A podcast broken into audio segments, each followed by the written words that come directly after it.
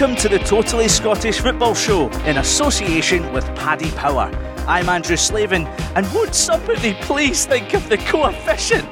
More on that in a minute. We've seen goals galore in the Premiership so far 12 in two league games for Celtic, but it's Betfred Cup weekend, so anything can happen. Right, Dunfermline fans?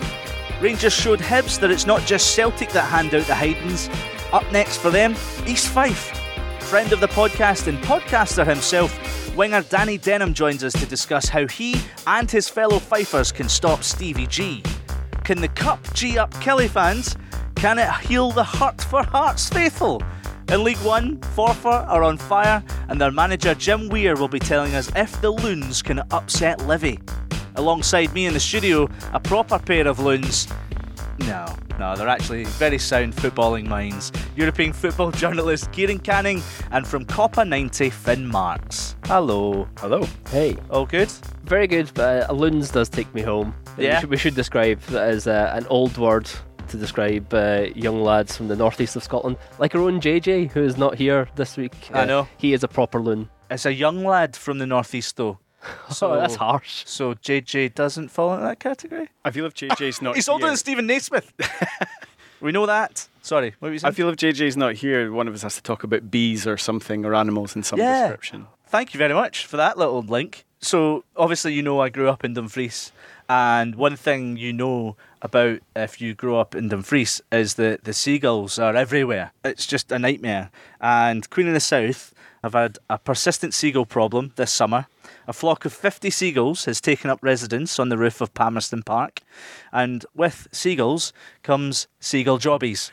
um, big problem, seagull jobbies. The seats have been covered in seagull jobbies, and during one pre-season friendly, defender Scott Mercer was wearing a bandage on his head, which fell off, and then the seagull tried to nab it off the ground. So the fans were urged not to feed the seagulls during the game against Dunfermline, otherwise they'd be ejected from the ground. And all the fans, duly obliged, put everything in the bin. This is what's going to bring in strict liability to Scottish football grounds. Forget your pyro, your sectarianism, running on the pitch, throwing bucky bottles. If you feed a seagull, Dot Points deduction. Yeah, I know. Uh, just uh, talking about seagull poo, and uh, I know we're going to talk about East Fife later on due to uh, their tie with Rangers this weekend. Uh, one of the more memorable moments of my uh, Scottish football following childhood was going to East Fife to see Airdrie play, and uh, I'm pretty sure it was the third tier, Yeah. League One level. Fine 4 0 victory for Airdrie, who I was supporting at the time. And what brought me luck was being on by a massive pigeon inside the stand. There was actually a roof Oh. above us, and yeah, midway through the second half. And as an eight-year-old, you know, you can't handle that situation calmly, Uh-huh. or you you just run around going, "Oh no, I've been sh- on by a pigeon." I, the thing is, for me, like, I, I genuinely, I had no idea that this was a problem uh, at Palmerston Park because I think It's not just a problem at Palmerston Park, it's a problem with Dumfries. 'Cause The the whole thing- place I bet is it's covered not, with them. It's not that close to the sea, is it? I mean, it's it's on the coast, kind of. But Well, yeah, no, it's not really. But the thing is, I don't know what it is. It's, there's a lot of chippies in Dumfries.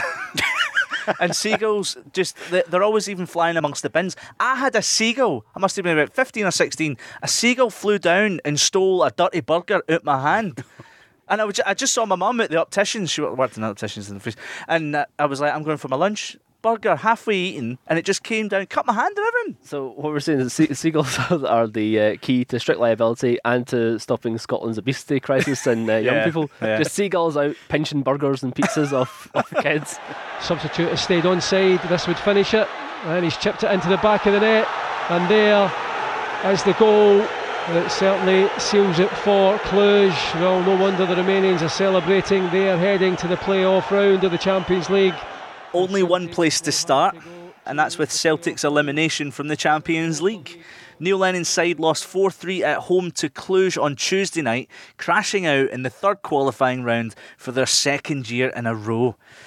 Scott Brown liked to tweet criticising Lennon's team selection and then posted saying it was an accident and that he was more to blame than anybody else was. I, I believe him because his arms didn't seem to be working at all on Tuesday night. Yep, his handball uh, leading to a penalty. Plenty of Celtic fans were criticising the team selection. People saying Callum McGregor at left back, which Brendan Rodgers tried in the past and it never worked then. Well, it's a curious decision because Callum McGregor is not a left back and doesn't really play that well at left back, but he's also Celtic's best midfielder. So you simultaneously make your midfield weaker and also don't cover up a, a glaring problem at left back, which is the fact that Kieran Tierney's gone and the guy that they've signed to replace him can't really be trusted to play in the biggest games of the season. Not just him who was there to replace Tierney in, in these types of games, but their marquee signing, seven million, Jullien from Toulouse didn't even play. He was on the bench, um, and that's four goals conceded at home. That's not behaviour you would expect from a Celtic team at Celtic Park. Cluj, they're not even that good a team. Uh, even watching them, they were well organised. That was it. They were well organised, and I think if you play the way that Celtic play and have been playing occasionally over the last couple of months under Lennon, I, I, I mentioned this when we were talking about the Scottish Cup final.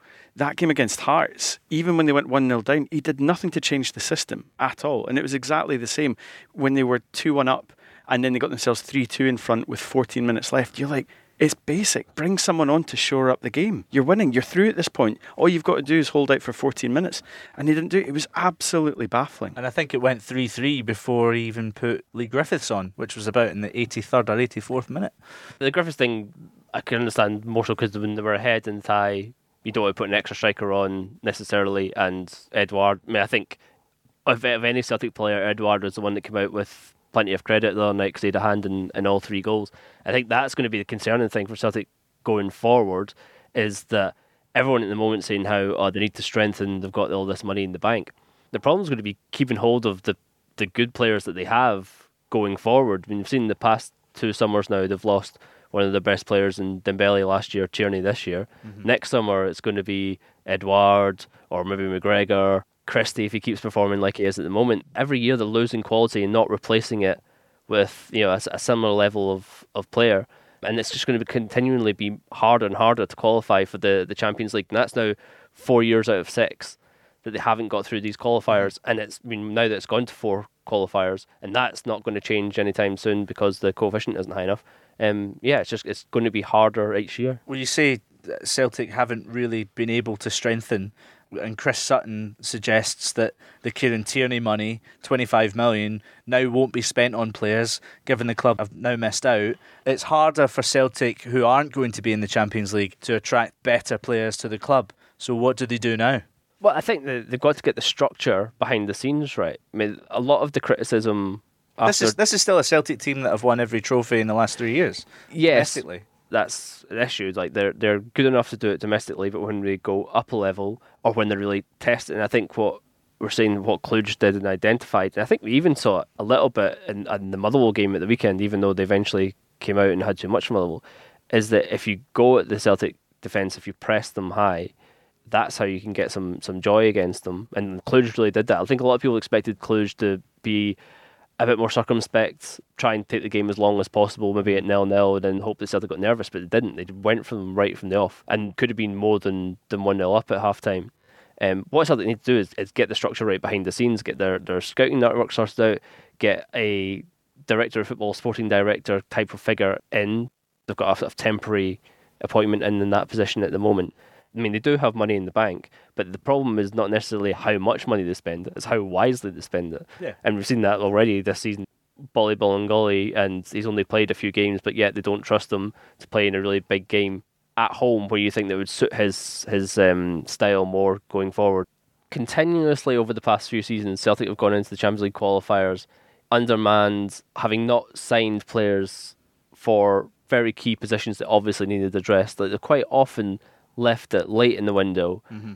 at which point they're already out of the Champions League and therefore have missed out in that money. Instead of spending some money saying, right, okay, we clearly going to need a left back for Tierney goals, we clearly need the right back.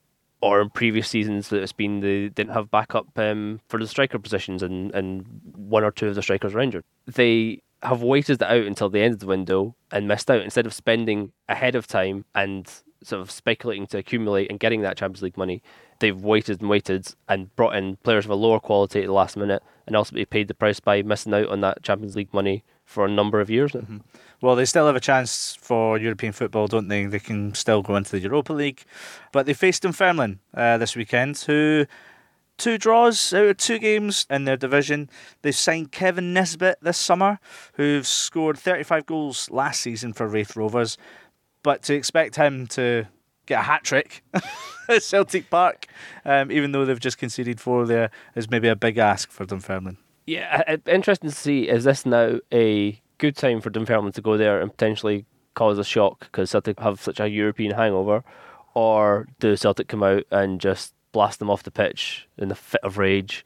um, because the Celtics' performances so far domestically, they've scored 12 goals in two league games against top flight opposition, and now they're playing second tier team at, at home. I think there will be a number of changes for Celtic. I think you'll see Griffiths start again. We might see a few of the younger players that showed up quite well in pre-season.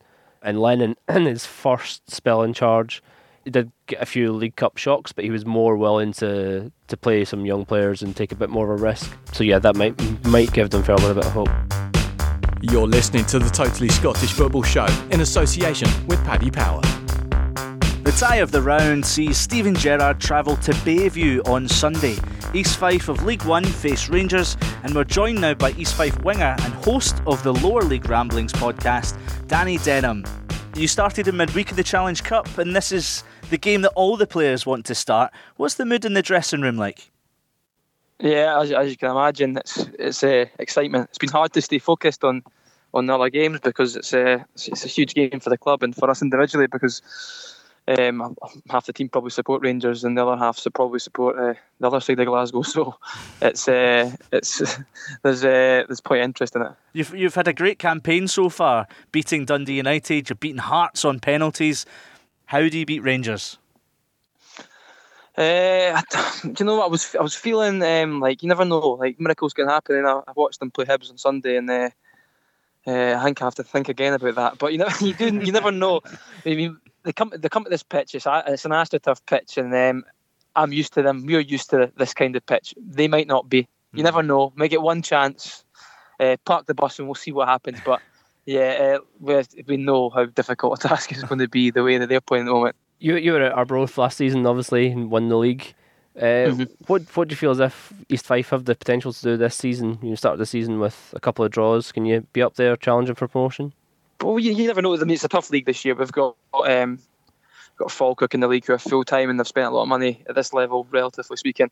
Um, but at Arbroath last year, it was just we were ruthless. And the first two games this season, we created probably more chances than uh, we did at Arbroath, and we didn't we didn't stick them away. So we've got good quality in the team, to be honest with you. Not not too dissimilar to this the squad that we had at Arbroath last year. So at this level, it's just putting the ball in the net, and that's what we need to do to improve. To be honest. You did quite a lot um, media wise. Uh, you wrote an article for BBC Scotland website, a really nice piece uh, in the summer about East Fife's fine list.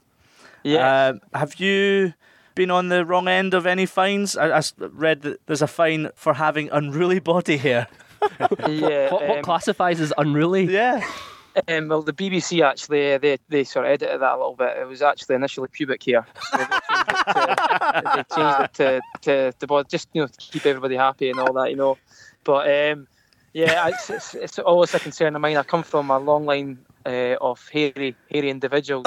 Um, unfortunately, not in our head, our body here, So it's uh, it's something I've got to keep on top of. What about the podcast as well? How's that going? Any more ramblings? Um, yeah, we're, we're trying we're trying to stagger a bit more once a month. Just it's hard to um, the timekeeping with the job and the football etc. But we've got another guest coming on um, next week. I don't want to give their identity away yet because we're quite excited about this one, and it's a different kind of um, path to what we usually take. So we're looking forward to that one, and we just love doing it. I'm a football nerd, and that, that gets you grief in the changing room. I like talking football. you get told to put the ball away if you do that in the football changing room, but something that I enjoy doing. So yeah, hopefully next week we've got this guest coming in and get out there, and then kick on from there, as they say. Rangers 6 1 against Hibs last Sunday.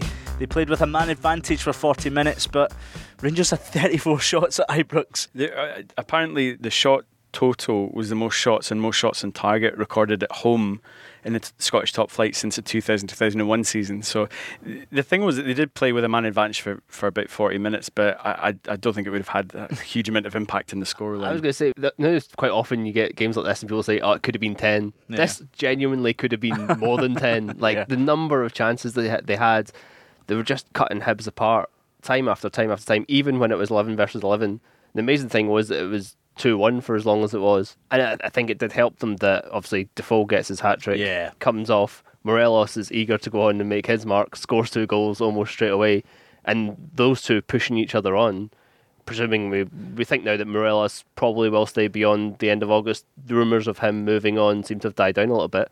It can only be good for them. It's, yes. it is that the healthy level of competition at Rangers now has them firing on all cylinders, and they've just added Brandon Barker from Man City, who spent the 2017-18 campaign on loan at Hibs. He only got two goals in that campaign, but he showed glimpses of, of, of real ability, especially his pace. And there's just going to be more quality of depth at Rangers. I think so as well, and uh, it also looks like uh, Andy King's going to come in on loan From for a Leicester. season from Leicester City. Initially, I was a bit Brendan like a- Rodgers helping Rangers there. I'm sure Celtic fans will enjoy that. Um, initially, I was a bit like, I don't really know why Rangers are signing more midfield players, but he, he is different. I don't know if he's any better to anything that's there, but he is different. So I think Gerrard's very keen on having different types of players, different types of options for different games, and not just always trying to shoehorn players into the one system. I'm a bit sceptical of the Barker signing just because they've signed so many wide players already. yeah. This summer, we look at Jones, who's done very well in the last couple of games, uh, Ojo, Hastie. Uh, I know Stewart can play inside as well, but he can also play in wide areas. So whether they needed another body in those areas, I'm not entirely sure of, and I'm not I'm not sure that Barker's better than than what they've already signed this summer, to be honest. But I mean, we'll see. They certainly now have the depth to compete on on various fronts going into the League Cup this weekend after a European game. I know it might be tricky because it's away from home on a plastic pitch, Yeah, I but was gonna say, you would yeah. expect Gerrard to make changes, and they, they now have the strength and depth that they can do that pretty calmly and expect that whoever's on the pitch is going to do the job. Jordan Jones, obviously pretty familiar with plastic pitches anyway. We were playing for Kilmarnock last season, so Rangers should have enough to finish this off. But it's a good opportunity for East Fife to to put themselves against a good team. They're always tricky, those kind of games. Remember seeing a lot of those types of games where top level teams go down to smaller grounds and they struggle because of like the wind or the size of the pitch or the crowd or the elements or anything like that. You just don't know the, the quality of the surface that they're playing on. So they can be tricky, but I, yeah, I think Rangers should have enough to get them. It's nice to have a break from advertising, so here's some classical music. Nice. Hmm. At Paddy Power, we thought football shirts could use a break from advertising too. That's why we've sponsored Huddersfield Town shirt without a logo and started the Save Our Shirt campaign, where any football team that Paddy Power sponsor will be, well, unsponsored. Don't you wish we weren't on your shirt too? Now, let's get bark to the music. Paddy Power, enough of the nonsense. 18 plus, begambleaware.org. On Spotify, smart speaker, and podcast platforms everywhere, this is the Totally Scottish Football Show from Muddy Knees Media. The knockout stage gets underway tonight as Motherwell host Hearts at Fir Park. We talked last week about how there were positives that could be taken out of the Hearts defeat to Aberdeen, but there's negativity around the club after that nil-nil draw at home to Ross County. We're joined now by Scott McIntosh, aka Amoruso Lets It Run on Twitter and YouTube. First of all, can you just explain the title for anyone who doesn't really understand? Yeah, it is a little bit of a niche title to be fair, uh, and you guys maybe even part of that demographic. But just to give a brief sort of synopsis, it just sort of covers a classic bit of commentary from the 1998 Scottish Cup final, when Hearts sort of broke a bit of a hoodoo after 42 years and captured the Scottish Cup. Amoruso lets it run. It's a dam! Stephane Adam for Hearts! It's a blunder by Amoruso! It has been mixed up a little bit with Rangers fans thinking that the YouTube channel was linked to Rangers content, so I've had one or two bits of negative feedback on it as well. Oh, no, Kieran's already praised himself. He put his arms up in celebration. Celebration that I, I got that right of where it where it came from. Good stuff, Kieran. Cup competition saved the season for Hearts last year. They got to the Scottish Cup final, but could Craig Levein be under real pressure if they lose tonight? It's a bit of a strange one. Uh, I actually think that the home match against Hamilton's probably going to be the the big gauge on how much pressure is going to be on Craig going into September. For, for me, the biggest concern with regards to Hearts currently is to do with home form. So it's great, you know, if we can progress in the Cups, that's brilliant. But one of the things that we've done really well under Craig Levein during his first spell as manager was that we had an unbeaten record for two years against teams out with the old firm. Mm-hmm. Now, since he's came back, unfortunately, during the first 12 months, we only lost 5% of our home games. But since then, we've actually gone on to lose 50% during the last 12 months. And that's bottom six form, unfortunately, even for a home side. So that, for me, is probably the biggest cause for concern. So it's really the Hamilton game I'm looking forward to. Although it'd be great to get some points in a result against Motherwell in the Cup uh, and some points maybe against Celtic the following week, it's going to be the Hamilton game that's really going to gauge, you know, how Hearts are probably going to be feeling about this moving forward. Just on that home form, do you feel as if it's Levein's style of football that makes it more difficult? Because surely a lot of teams will come to Tynecastle, particularly those outside Celtic and Rangers, and sit back and force Hearts to break them down. And you feel as if Levein's got this sort of now so that he selects the type of players that are capable of doing that. Yeah, well, it's interesting that you highlighted the, the cup form from last season, and what Hearts or what people you know out with the Hearts bubble would have seen in the Scottish Cup final is how Craig's probably in his comfort zone when he's putting together a team to sort of try and negate another side. And we nearly pulled off a great result in that cup final against Celtic in May. The problem is when he's trying to break down teams that want to set up with ten men behind the ball. We've been unfairly sort of you know miscast as being a bit of a direct team, when I actually think that that's not our intention. Mm-hmm. I think we do try and play from the back, but unfortunately, we're too slow and passive in moving the ball on in midfield, and it does then resort to us then going from back to front because we don't move the ball on quick enough against some of these sides that will set up to frustrate us and hit us on the break. And that's probably been, you know, kind of almost like a calling card for, Craig Levein's second spell in charge of the club in terms of our home form. It feels obvious to, to most people, I think, that Hearts fans aren't exactly too happy at the moment. But is there a split between the fans? Because with Levein maybe being an ex player and a former captain of, of the club, is there a split? this is probably one of the most difficult ones to answer because if you're just looking at it from a social media point of view and mm. you know through popular fans forums like kickback there is sort of two i would call it sort of fringe elements so there's a group of fans that are very disgruntled with they feel that the club's losing its identity slightly in terms of what they would view as to be their identity. And they, they class Craig Levein as part of that problem in terms of killing what they believe to be the atmosphere that they sort of associate with Tynecastle. Mm. So they're very staunch in their negativity whenever Craig Levein's mentioned. There's then another fringe element that are very pro Levein to the extent that even if I was to refer to them a stat like the one I just did about the home form, they just wouldn't believe it. They wouldn't buy into it.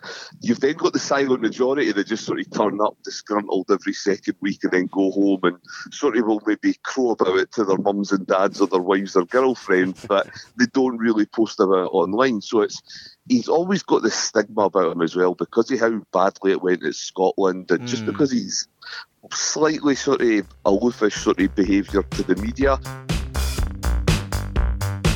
It's hard for the fans as well from the point of view that he's almost quite protected from with Anne Budge as well, and the relationship between those two all comes from saving the club those years ago, and he's part of the furniture for Anne Budge to maybe turn around and say, Craig, we don't want you around anymore, he's in a really safe position, isn't he? Yeah, I mean, those that sort of know this situation or follow Scottish football know that uh, Michael Stewart, who's a, a, pundit for the BBC, mm-hmm. has a very uh, an ex Hearts player, ex Hearts player, but yeah, very fraught relationship with Levein. Like the two of them do not get on well. Mm-hmm.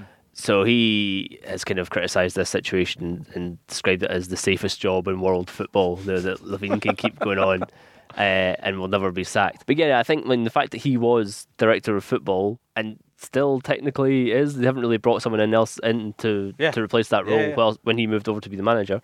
Yeah, I, mean, I think he'll get a lot longer than your average manager will get to turn this around. Let's talk about the game this weekend then. Motherwell, uh, obviously the hosts here, they lost 5 2 to Celtic last Saturday. But watching this game, Motherwell looked really good, particularly well deserved to take their lead in the first 10 15 minutes. They were all over the hoops, man. They really were. I, I, I think they were a little bit Jekyll and Hyde still. In that the, the, when they were good, they were excellent, and mm. when they when they weren't so good, they were they were quite poor in parts of that game, especially the second half. Yeah. But I think it's it, the first half in particular. Their press was incredible. Like they gave Celtic no time, and Celtic didn't really really know what to do, especially with Jullien playing centre back.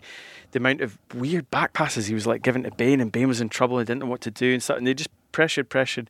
So much energy just closing Celtic down at the back didn't allow them to get forward at all. And when they went ahead, they were absolutely deserving of that. I, I think maybe it was just a fitness thing, a tiredness. They looked a bit more static in the second half, and all the space started to open up. Um, But it's also that, that added element of, you know, you, you go 1 0 up and then immediately, you know, Yeah, Celtic that- are level. Kristoffer Ajer with a good run down, down the right. And, and Celtic scored four with the first four shots on target. That that kills you in a game. Just yeah, man, there were some basic mistakes, like the the goalkeeping wasn't great for the Griffiths free kick as well, which Yeah. put Celtic in front. Um, but yeah, I, I agree with Finn saying the first half an hour really, I felt Motherwell were very good. Mm. Um, but I really fancied Motherwell to win this game. I know they've had a big change in personnel year on year, but they've done well uh, under Robinson largely in, in cup competitions. Obviously, there was one season where they got to the two finals, and they've again maybe against lower league opposition, but they did very well in the group stages of this competition. So I fancied them to um, to shock Hearts because I haven't seen anything from Hearts. Um, really in the first two league games and in the, the Betfred Cup so far this season, apart from maybe a 10 15 minute spell at Pittodrie in the, the first league game, um, to suggest that, that they're going to go there and win. Listeners, everybody knows that football goes great with a nice cold one in your hand. My dad calls it a refreshment, as in, I'm off for a wee refreshment. Uh, so to say as classy as my dad, we've teamed up with Beer 52. And if you fancy getting refreshed with a case of beer for free, hey, Who doesn't want that? Exactly. Head to beer52.com forward slash Scottish. Do that before August the 25th, and Beer 52 will give you two extra free beers, meaning you get 10 beers in total. All you need to do is pay $4.95 for next day delivery. Beer 52 is the world's most popular monthly craft beer discovery club searching out incredible and expensive small batch craft beers from around the world. Every month they focus on a different country or region. I've had one from Korea, it was class. So you don't need to be a Scottish football fan on your Europa League travels to sample the finest craft beers from around the world. There's no commitment, you can take the free case, try the beers, and see what you think, or you can pause or cancel your subscription at any time. So head to beer52.com forward slash Scottish and use the offer code Scottish.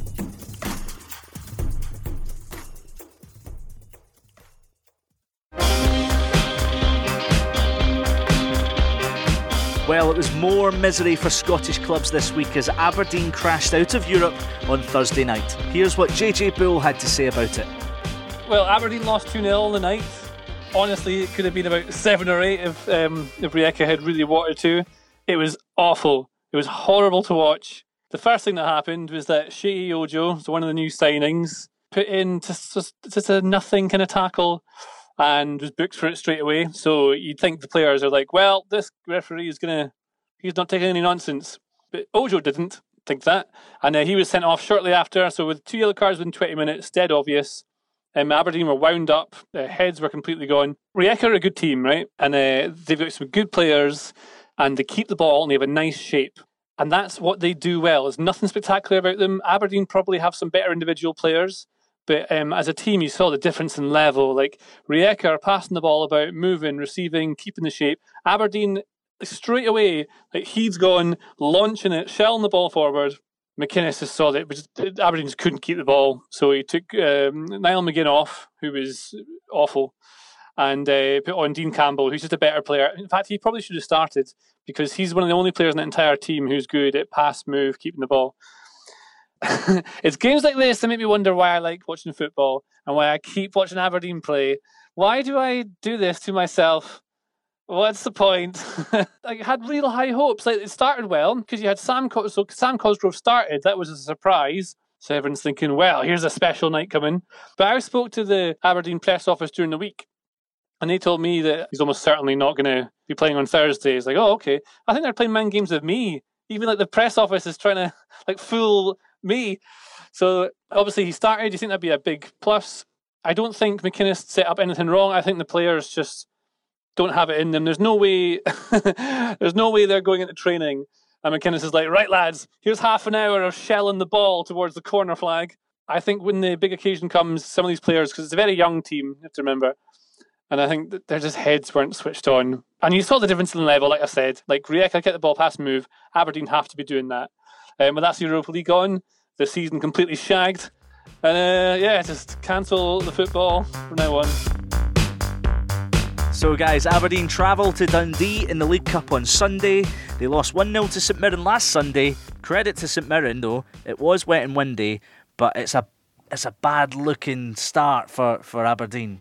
Yeah, I, I mean, they were denied a Stonewall penalty in that game. Oh, um, shocking.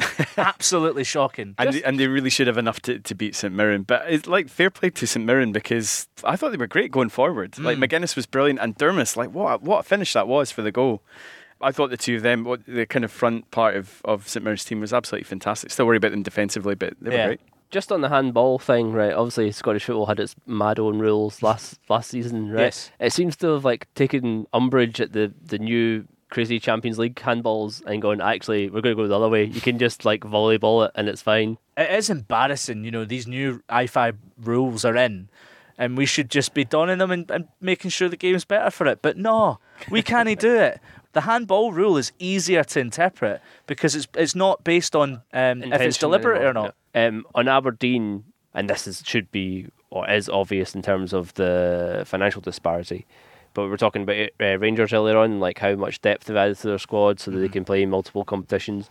And you saw when Aberdeen made a few changes in between the Rijeka games with the, the second leg in mind, they really struggled to to pull one out of the fire against St Mirren. Well, what about Dundee? Uh, the manager there, James McPake, has made a few signings of his own, including former Rangers man Jamie Ness and Kane Hemmings.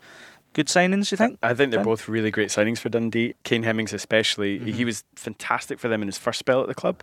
Uh, if he can find that form again, I think that he could be pushing Dundee right to the top. And Danny Johnson as well from Motherwell, who I know f- from his time at Gateshead, he, he, he knows where the goal is. I, I think it's another good signing for them too.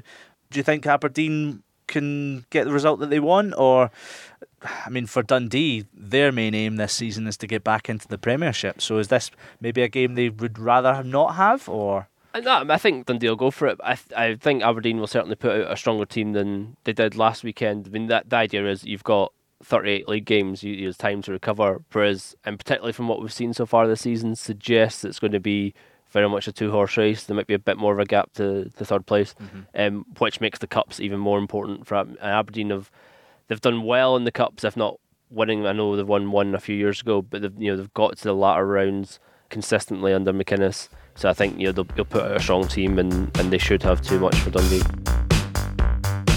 You're listening to the Totally Scottish Football Show. Time now for our weekly odds with Lee Price from Paddy Power.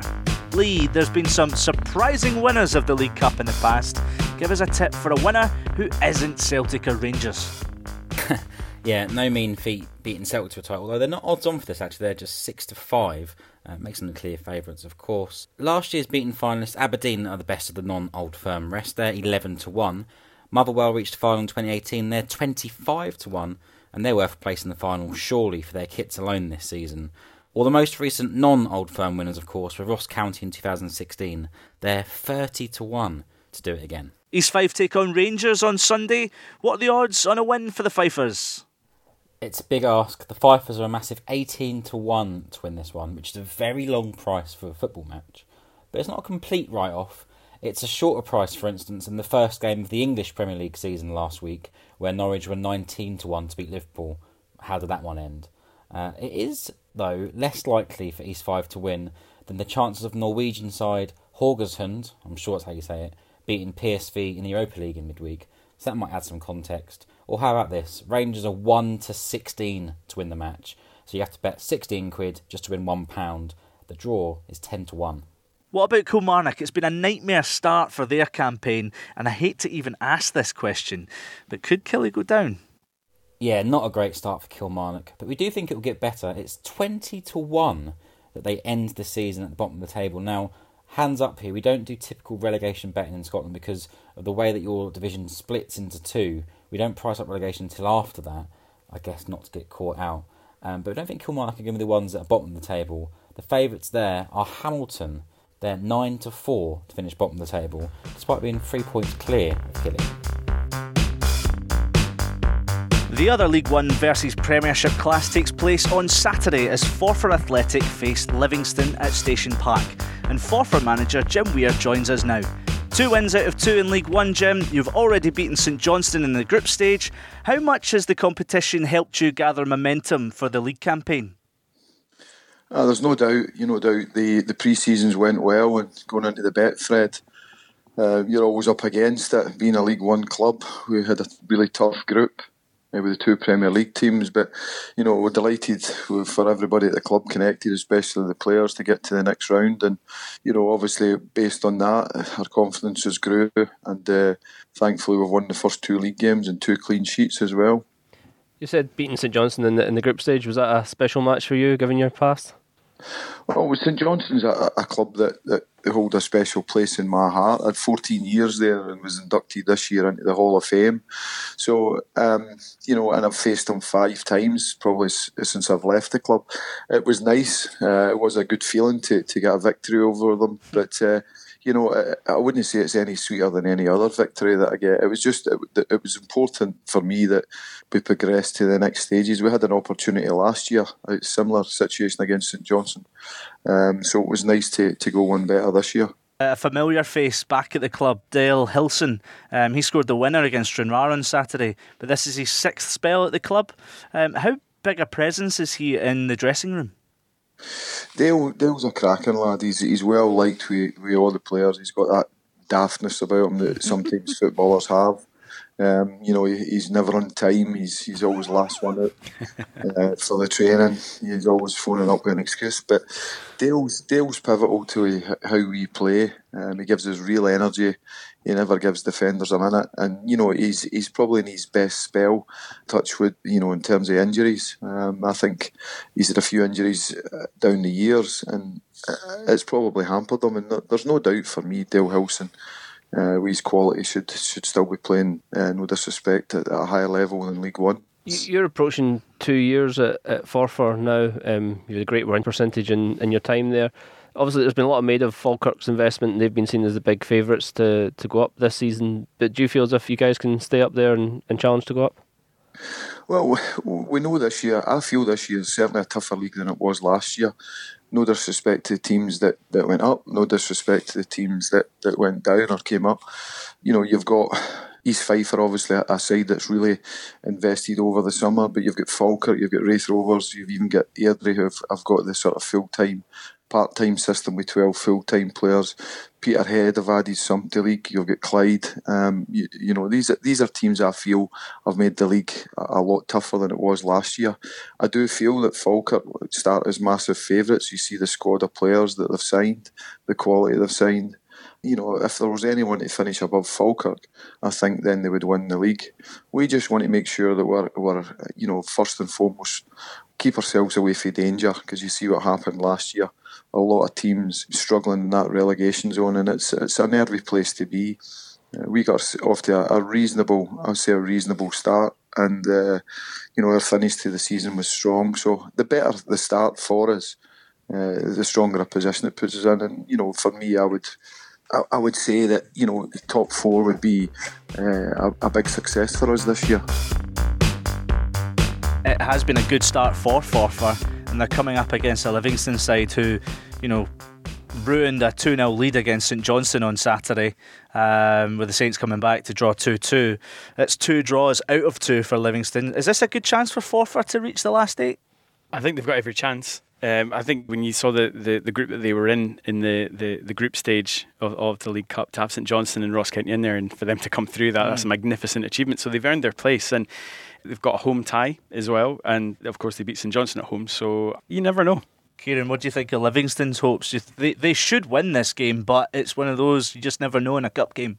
Yeah, exactly. I mean, they are the Premier League team. We're talking about it's a decent draw for Forfar in terms of they, they can realistically hope to get to the last eight, but it's a great draw for Livingston. You, if you're Livingston, you're still thinking you've got the lower league team um, you should go through.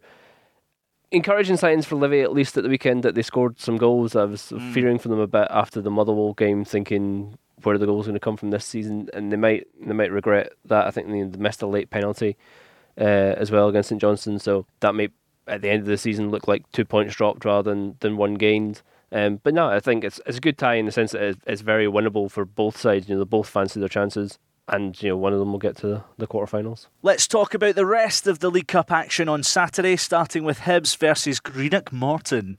Hibs fans were absolutely furious about the 6 1 game, but the calendar year table for 2019 has Hibs third behind Celtic and Rangers.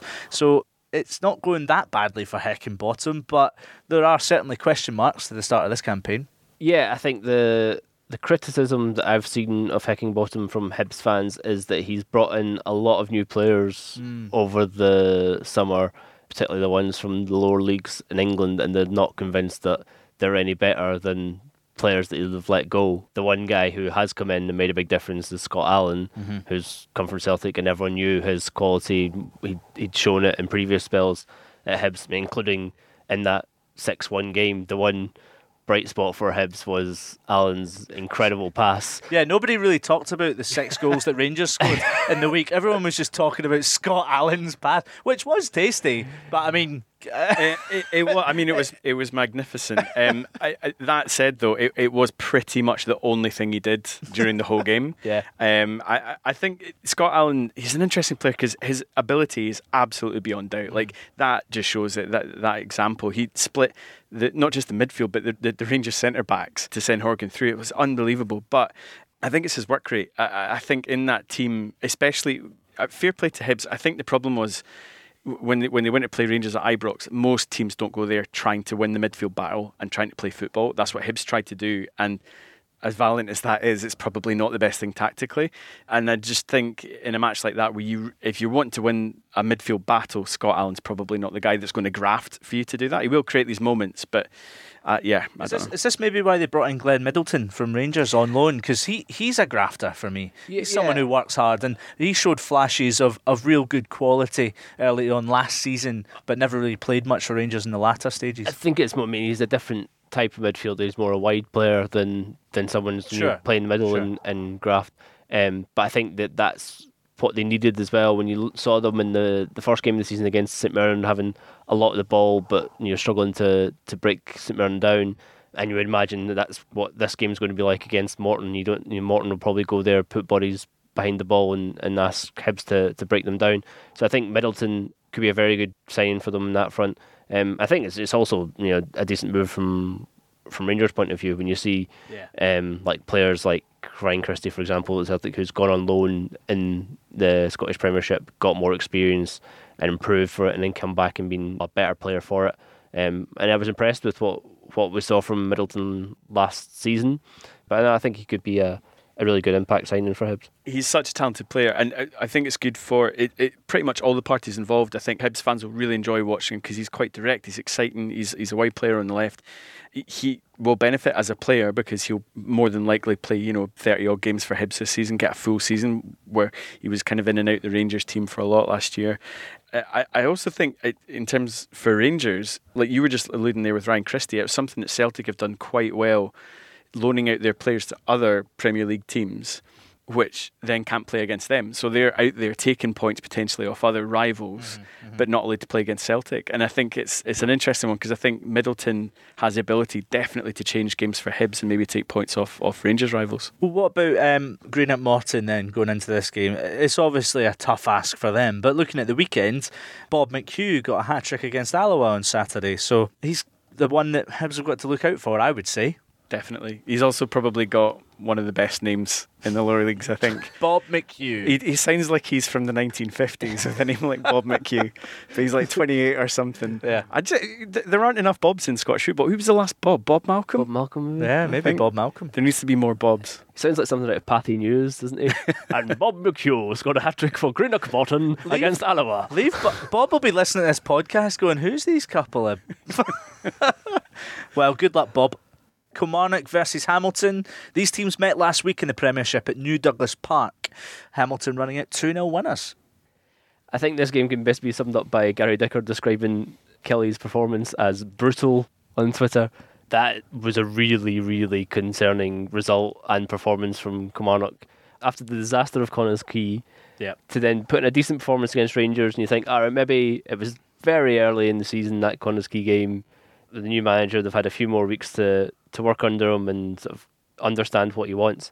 But if you're going to be losing at Hamilton, then it's going to be a long season. Well, their, their only win this season was against Connah's Quay in Wales. So they've not won a game at home yet this season.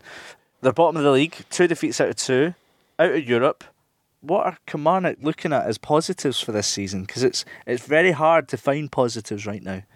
I think, again, we were talking about this in, in previous episodes. It, it, only really served to show how good a job Steve Clarke did there. Because the squad hasn't changed hugely. They've had a couple of players leaving or retiring or moving on or whatever, their ends coming to a loan. But there's a lot of players there that were the same. And it's like, you know, like Dicker and Power. And these guys, it looks like. Uh, Hamilton, it looked like they'd never seen a football before. Like they were so poor. And they were reduced to basically just shooting from distance. They couldn't break down the Hamilton defence. Um, which is which is crazy because Ross County cut them to shreds as well in the first in the opening day. To be fair, Hamilton kind of mixed it up a little bit, and they had um, Lewis Smith who scored a fantastic goal. But the second goal that Killie lost, it was just dreadful. There, was, there were four defenders on Smith, and he still managed to get the ball through for Oatley to, to finish it. It was desperately poor. They had a man advantage for half an hour as well, and Yeah, still couldn't really properly test the goalkeeper. So they need to do something. What about Hamilton then? Would the League Cup be quite a welcome uh, run? Every year they just seem to kind of want to be focusing on the league. what we even said after the Ross County game was as bad as that was for Hamilton. At least with the, the change of management that there's been there, they have a more positive approach and therefore will go for games more and therefore they'll probably get even more thrashings along the way, but they also might get enough wins that's going to take them away from the relegation zone. That was very much the case last weekend. You when Martin Canning was there, you could see Hamilton going even for a home game against Kilmarnock, trying to make it a scrap and maybe get a point out of it. But they're really going for these type of games now, and yeah, I think the pressure's all on Kilmarnock for this weekend, so Hamilton can go there and go for it. I still have my doubts over the, the overall quality of that Hamilton squad, but given what we saw last weekend, um, it's certainly not inconceivable for them to go there and win. I think for Kilmarnock, an absolute must win. Otherwise, already your alarm bells are ringing over the the future. Alarm the- bells for Alessio. Alessio, exactly. There you go. Well, finally, Partick Thistle against Ross County at Firhill. Ross County won this competition four seasons ago. Four points from a possible six so far in the Premiership. These two sides were relegated from the Premiership in 2018, but very contrasting positions at the moment. Ross County definitely the ones on the up. Partick, not so much. Yeah, definitely. I've been very re- impressed with Ross County in, in two different games in the sense that the the Hamilton game, the other team dominating, won Yeah. it very easily. Whereas against Hearts, played a bit cagier. They were very smart. They could have won the game. They missed the penalty. Had plenty of good chances. Um, so I was very impressed with them. And yeah, they're they're the kind of team that you would think could be looking at this competition thinking probably going to be safe enough in the league. Probably not going to get top six. So why not go for a cup run and see how far they can You get it? reckon? You reckon? Because Ross, Ross County just being just back in the division, would they have a go? Surely safety is the It's, but safety is a priority, but I think from what we've seen so far, there's been enough there to suggest that they're better than Livingston, Hamilton, St Johnstone on current form, Kilmarnock on current form, St Mirren. But I think they can look at this competition and say, why not? I mean, they've, they've had that success. Why not? I mean, it's an interesting one with County because I remember I remember when they sacked uh, Jim McIntyre. I thought they'd done Yeah. so quite rashly, Um, and then Owen Coyle came in and was absolutely hopeless while he was there. And then again, when they, they kind of appointed the kind of two co-managers in Ferguson and Kettlewell, I was like, is that going to work? Does that does that st- is that a thing?